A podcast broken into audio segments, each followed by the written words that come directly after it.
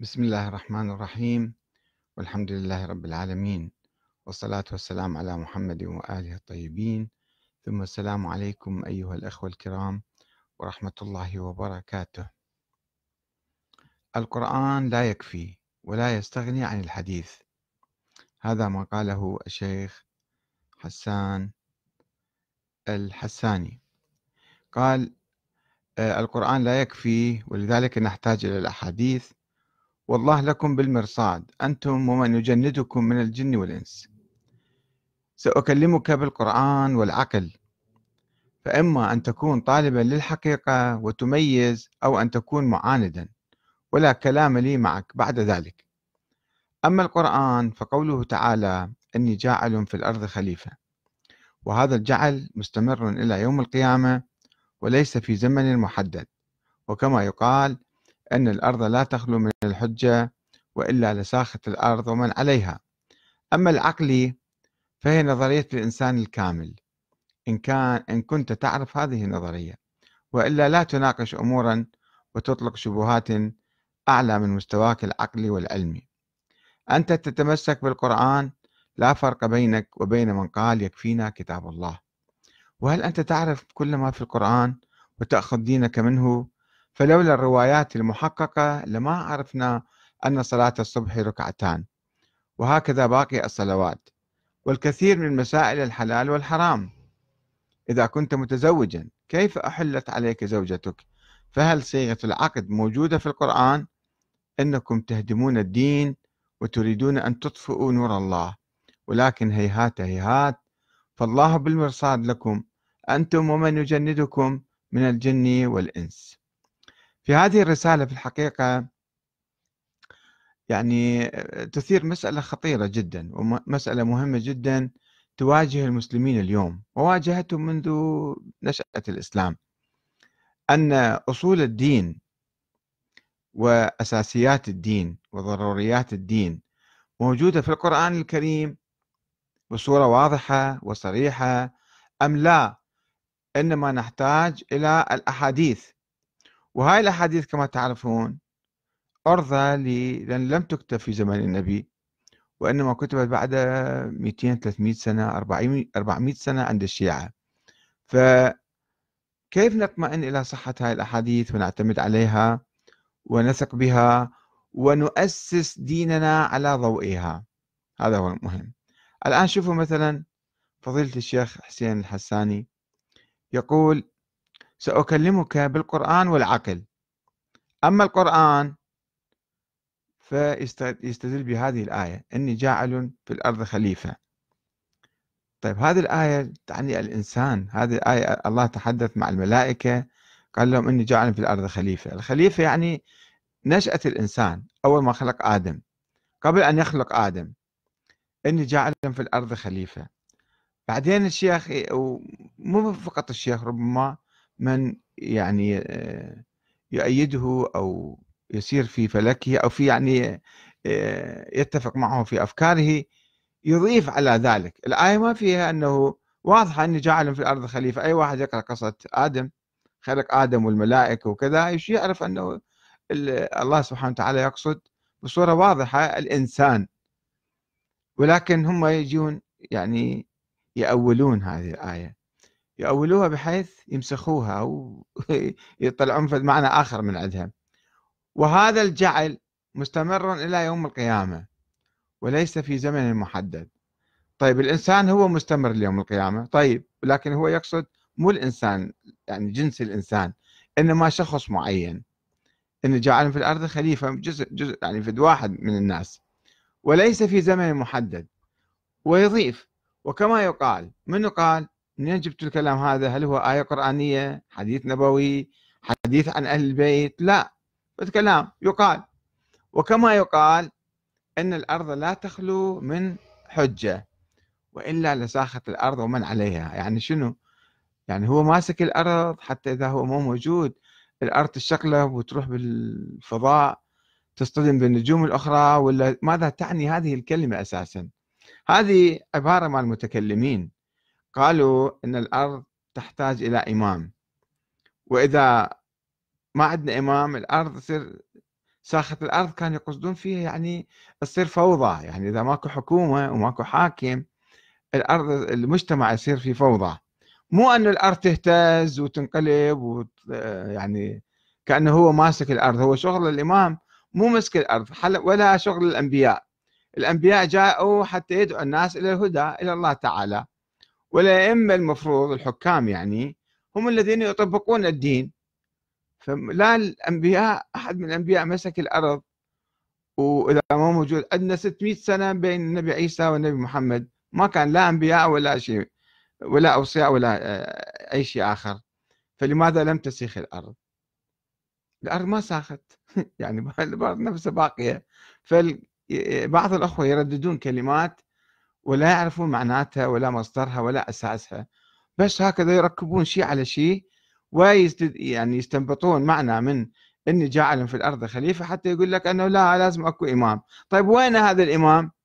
وين هذا الخليفة اللي لازم موجود والأرض إذا إذا هو ما موجود الأرض تسيخ مثلا وينه؟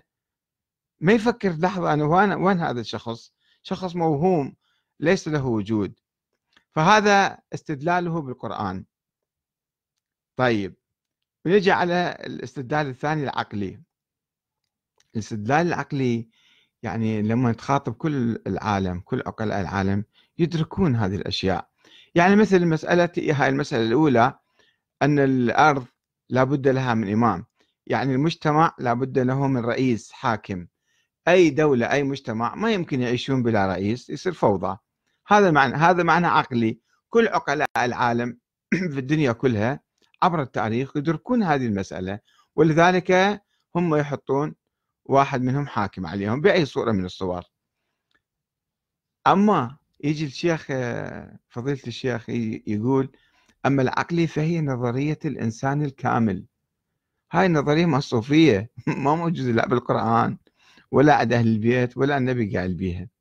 فشوف المزيج من التفكير مع الأسف هي في الحوزة المفروض في الحوزة الأشياء تدرس بصورة دقيقة ومضبوطة حتى أي طالب أي شيخ أي معمم عندما مو بس يدرس لغة عربية وفقه وأصول وما يدرس الأشياء الأساسية للفكر الإسلامي وهذا الفكر السياسي أو الفكر الديني أو الفكر مثلا الإمامي والشيعي.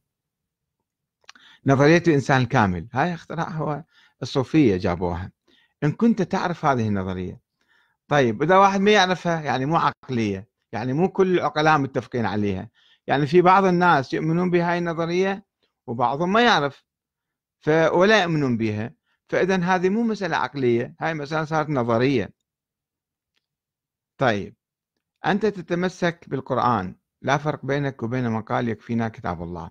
هذا القول منسوب للخليفة الثاني عمر بن الخطاب رضي الله عنه. على قول رزية الخميس اللي الرواية المروية بالبخاري عن ابن عباس وهو كان طفل صغير شاب يعني مراهق ربما كان ذيك الأيام. وهاي رواية منفردة فقط هو يرويها. أنه النبي قال ائتوني بكتاب حتى أكتب لكم كتابا لن تظلوا بعدي أبدا. فالبعض قال جيبوا دوات وقلم وورق حتى يكتب النبي وبعضهم قالوا لا النبي يقال هكذا الرواية تقول المعروفة بالرواية رزية الخميس. آه، أن عمر قال النبي لا يهجر وثم صار جدل بين جالسين وبالتالي النبي لم يكتب شيئا. طيب إذا النبي كان يريد يكتب شيء هو كان كتبه من قبل شوية. في وقت اللي كان صاحي ومو مريض ولا أحد يقدر يعترض عليه ولا كذا. لماذا يريد أن يكتب شيء لن تظلوا بعد بعد أبدا. يعني القرآن ما كافي حتى نجيب شيء آخر النبي يقوله. طيب ليش ما قاله بعدين؟ ليش ما كتبه؟ خلي واحد يعترض عليه شو خاصة المعترضين النبي يكتب وخلص فالرواية شوفوا شوية واحد لو يتأمل فيها ويفكر فيها رواية مو مضبوطة. لأنه ما ما ما بيها شيء يعني ما النبي ما كتب. أراد أن يكتب. ماذا أراد أن يكتب؟ لا أحد يعرف. لا أحد يستطيع أن يتكهن إلا بتعسف يقولون أنه أراد أن يكتب حول الإمامة حول الوصية يبي ذيك اللحظة بالاحتضار في ساعة الاحتضار النبي يكتب شيء. كان كتبه من قبل وبعدين النبي ما كتب أي شيء حول حتى حديث الغدير النبي ما كتبه إنما ألقاه. ألقاه وأحاديث الأخرى كان يلقيها ما كان يكتبها. ف وكان يمنع الناس يكتبون أحاديثه. فشوف الرواية متناقضة. ذلك مو فقط لأنه ابن عباس كان طفل صغير أو شاب يعني مراهق ودا يقول هالرواية وينفرد بها إنما هي رواية ما تعقل يعني مو واحد ما يطلع منها شيء وما بها نتيجة ولا تقول شيئا.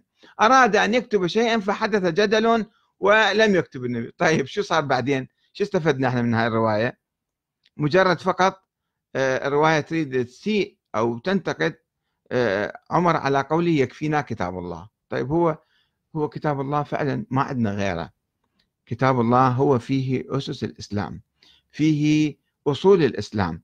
أما السنة النبوية المتواترة فهي التي شرحت القرآن.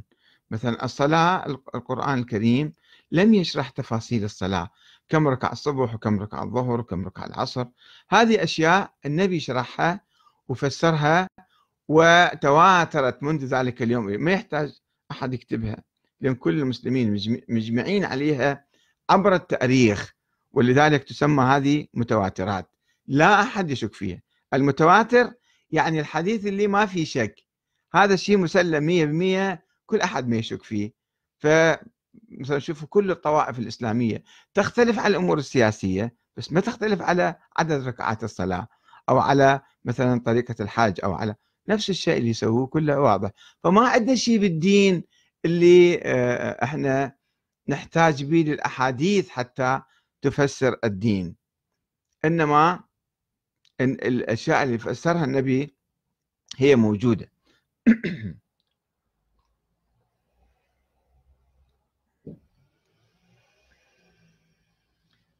نعم. في أشياء أخرى تفصيلية مثلا الأخ أيضا يستشهد في مثلا عقد الزواج.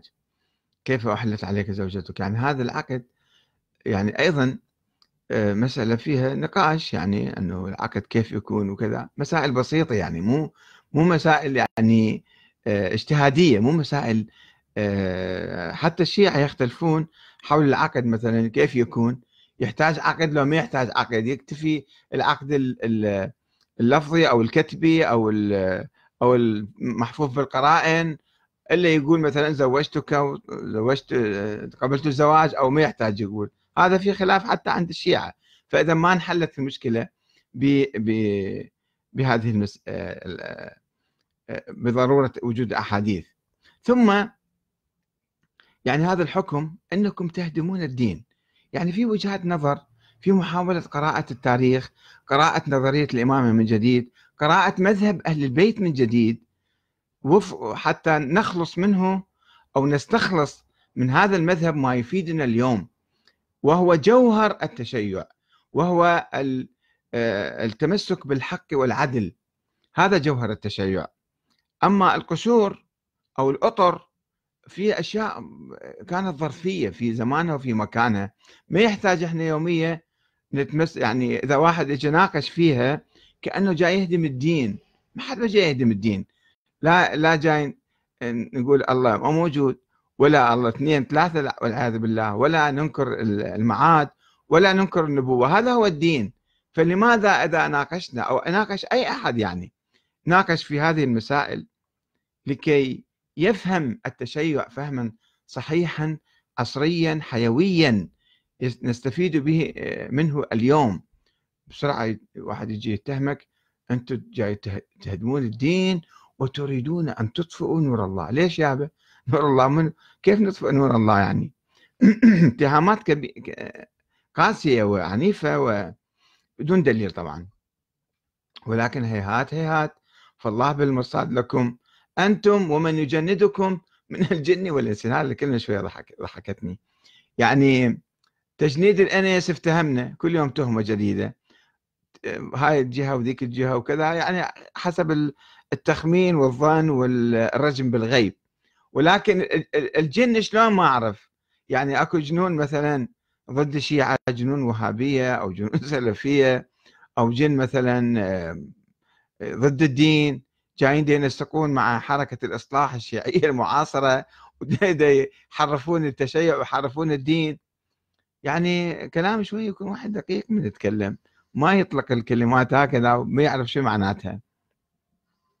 طبعا هذا الحديث آه، أثار عدد من الأخوة علقوا عليه.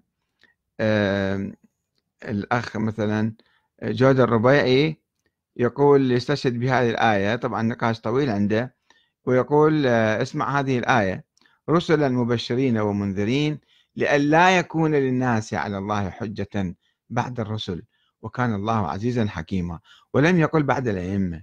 يعني ماكو شيء بعد بعد الرسل. الأئمة ما موجودين بعد الرسل. فالرسل انتهوا النبي آخر واحد كان النبي محمد خاتم الأنبياء. وماكو شيء حجة بعد النبي محمد إلا القرآن. فما عندنا الأئمة ليسوا حجج الله. الله ما حاط ولا ولا طبعا المراجع اليوم كل واحد مسأل نفسه حجة الإسلام والمسلمين. شنو حجة الإسلام والمسلمين؟ هذا دعوة باطلة.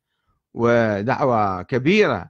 كل واحد يجي هو ما نعرف شنو سلوكه ما نعرف حياته ما نعرف داخل قلبه شنو ويجي يكتب على نفسه أو يرضى بمن يكتب له أنه هو حجة الإسلام والمسلمين. فهم الأئمة ما قالوا إحنا حجج الله في الأرض.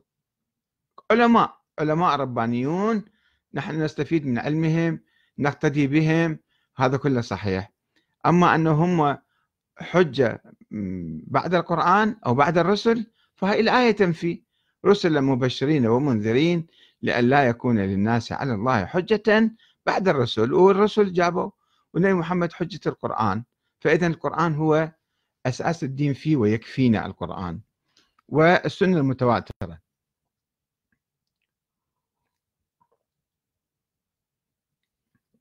الأخ حبيب الأسدي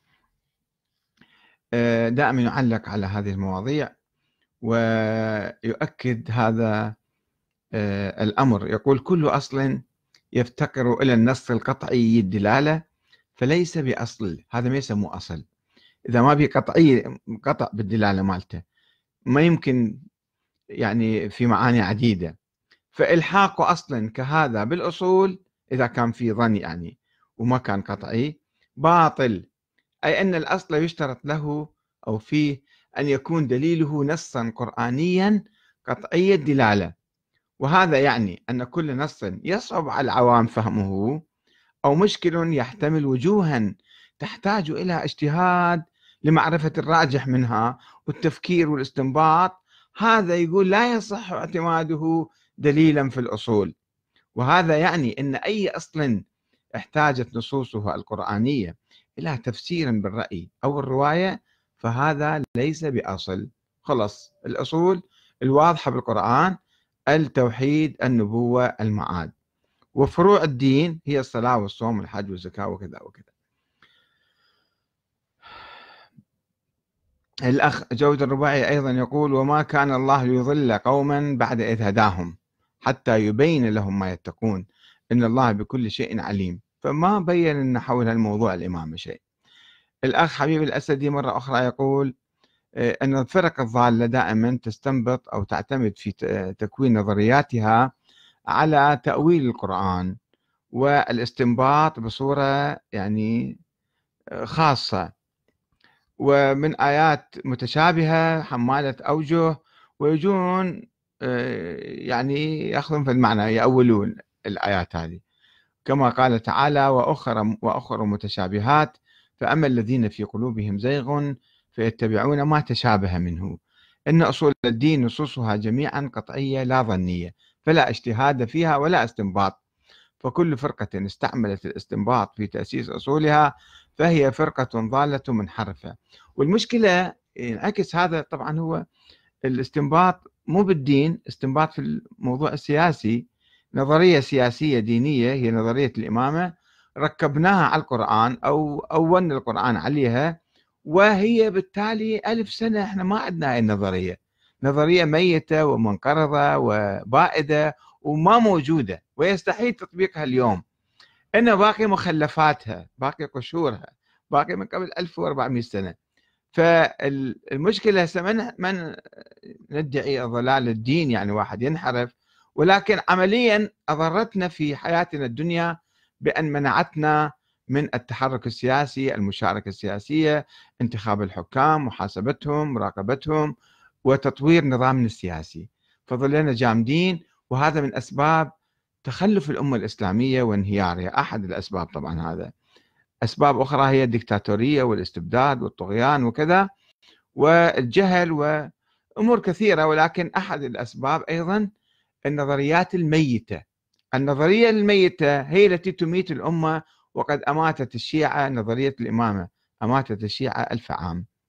وأدخلتهم في قبو أو في قبر وإلى أن خرجوا منها اليوم بنظريات ثورية جديدة.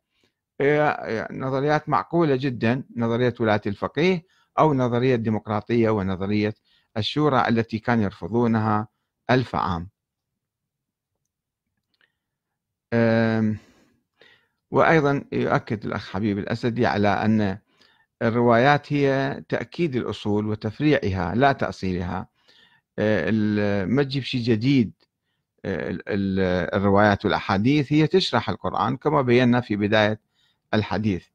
فهذا الموضوع في الحقيقة آه، يحدث عند بعض الناس اللي متمسكين بنظرياتهم.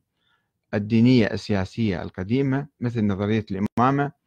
ويناقشون أنه نحتاج القرآن وحده يمكن نعتمد عليه لو لا نحتاج نجيب أحاديث. هالأحاديث اللي يجيبوها ويعتمدون عليها هي التي تحدث لهم المشاكل هي التي تخدرهم هي التي تلعب بعقولهم هي التي تغالي وتحرفهم عن الدين وهي التي يعني تبعدهم عن الطريق السوي والصراط المستقيم. فلذلك في الحقيقة يعني يجب أن نتمسك فقط في المتواتر من الأحاديث والمتواتر الأحاديث المتواترة ما تتجاوز 100 حديث لا عند الشيعة ولا عند السنة. آه، فالبقية أحاديث ظنية أحاديث ظنية في مواضيع مستحبة مواضيع آداب أخلاق كذا ممكن واحد يأخذ فيها. أما أن يؤسس دينه على هاي الأحاديث الضعيفة أخبار الأحاد فهذا لا يجوز. وحتى الشيعة مؤسسي الفرقة الشيعية الشريف الرضي أو مرتضى والشيخ المفيد كانوا يبحثون أنه هل يجوز الاعتماد على أخبار الآحاد في تكوين العقائد أو لا ما يجوز إلا في المسائل الفرعية البسيطة مثلا. نسأل الله أن يهدينا إلى صراطه المستقيم ومعرفة دينه الصحيح ومعرفة مذهب أهل البيت الحقيقي. مذهب أهل البيت القائم على العقل وعلى الشورى وعلى احترام إرادة الأمة. ولو كنا نعمق هذا المبدأ نعمق هذا الفكر اليوم إذا إحنا قمنا أيضا بتعميق هذا الفكر فربما آه، كنا قد طورنا من أنظمتنا السياسية ولم نترك البلاد يعني أرضة للنهب والسلب والاحتلال والتلاعب بمقدرات الناس. كان الأمة والشيعة بالذات جماهير الشيعة لكانوا هم مهيمنين على الساحة ويعني آه، متواجدين ومتفاعلين مع العمل السياسي آه، بحيث آه، تكون حكوماتهم معبرة عن آه، ضميرهم وعن آلامهم وعن آمالهم وتحل مشاكلهم. وهذا إحنا ضعاف فيه. بعدنا التفاعل الجماهيري مع الحركة السياسية عموما مع الأنظمة السياسية التفاعل ضعيف. ولذلك يجب أن نقويه حتى نحصل على أنظمة آه، جيدة وناجحة ومفيدة وعاملة ونشطة. والسلام عليكم ورحمة الله وبركاته.